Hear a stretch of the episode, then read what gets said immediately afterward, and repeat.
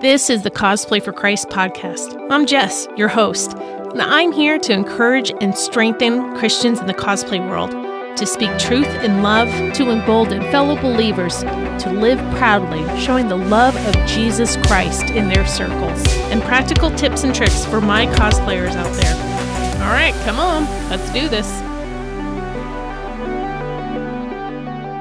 Hello, everybody. This is Jess with Cosplay for Christ. Today we are on day three of our Advent reading plan by Paul David Tripp.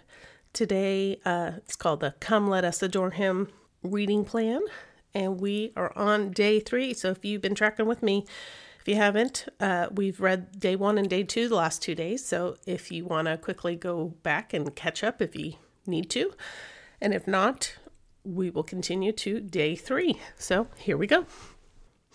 All the promises of the prophets were carried on the shoulders of the one born in Bethlehem, and he filled them all. Maybe you've endured one of those awkward moments when important visitors, friends you haven't seen for a while, or distant relatives show up unannounced. It's good to see them, but you would have enjoyed the luxury of being prepared for them coming. Well, Jesus didn't show up on earth unannounced. A whole company of prophets spoke a myriad of prophecies that not only pointed to the surety of his coming, but also made specific promises about what his coming would produce. Micah prophesied that Jesus would be born in Bethlehem in Micah 5 2.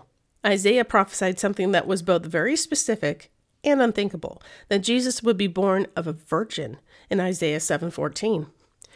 Genesis 22:18 tells us that Jesus would be born as a descendant of Abraham, and such would be the ultimate fulfillment of God's covenant promises. The Old Testament also foretells that Jesus would be called out of Egypt. Jeremiah tells us that Jesus will be born in the middle of the worst kind of human suffering.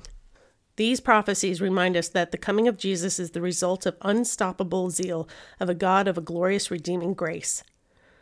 God wouldn't leave his world in an evil, scarred condition of brokenness.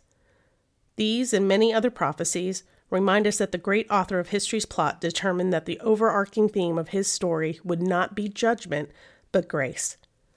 Only divine Son of God would be up to the task of living a perfectly righteous life in the middle of sin and suffering, dying an acceptable death that would satisfy his Father's holy requirements, and rise out of the tomb of his death as the author of eternal life for all who place their trust in him. But here's what you need to understand today. The surety of these past prophecies and the specificity of how Jesus fulfilled them is also your guaranteed future hope. The story that the prophets of old pointed to has not yet come to its final conclusion. This means that today, in your life and mine, God is still working his unstoppable plot, and he will not relent or rest until all that the prophets predicted is fully realized in the lives of every one of his children. And the scripture today is from Micah 5 1 through 6. It says, Marshal your troops now, city of troops, for a siege is laid against us. They will strike Israel's ruler on the cheek with a rod. But you, Bethlehem, though you are small among the clans of Judah, out of you will come for me one who will be ruler over Israel, whose origins are from old, from ancient times. Therefore, Israel will be abandoned until the time when she is in labor, bears a son, and the rest of his brothers return to join the Israelites. He will stand and shepherd his flock in the strength of the Lord, in the majesty of the name of the Lord his God, and they will live securely, for then his greatness will reach to the ends of the earth. And he will be our peace.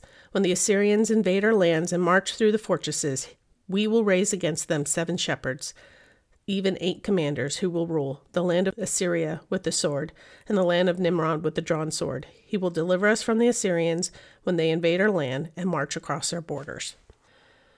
Okay, guys, that concludes day three of our Advent reading plan. I hope you're enjoying this as much as I am.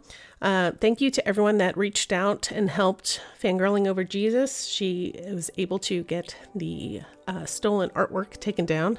If you don't know what I'm talking about, you can go to Fangirling Over Jesus's Instagram account or um, just check back yesterday's podcast. We talked a little bit about it, but thank you for everyone that helped out. Uh, she can still use your prayers for this to be completely final and closed, and that the shop will discontinue trying to use her artwork. So, thank you all who helped with that. The The giveaway is still live till Friday. I'm giving away $200 to people who follow me, like the post I posted, and comment. You got to follow the rules, and if your name is drawn, you will win $200. So good luck to everybody there, and we will see you guys tomorrow. Be blessed, know who you are in Christ, and take ground for the kingdom.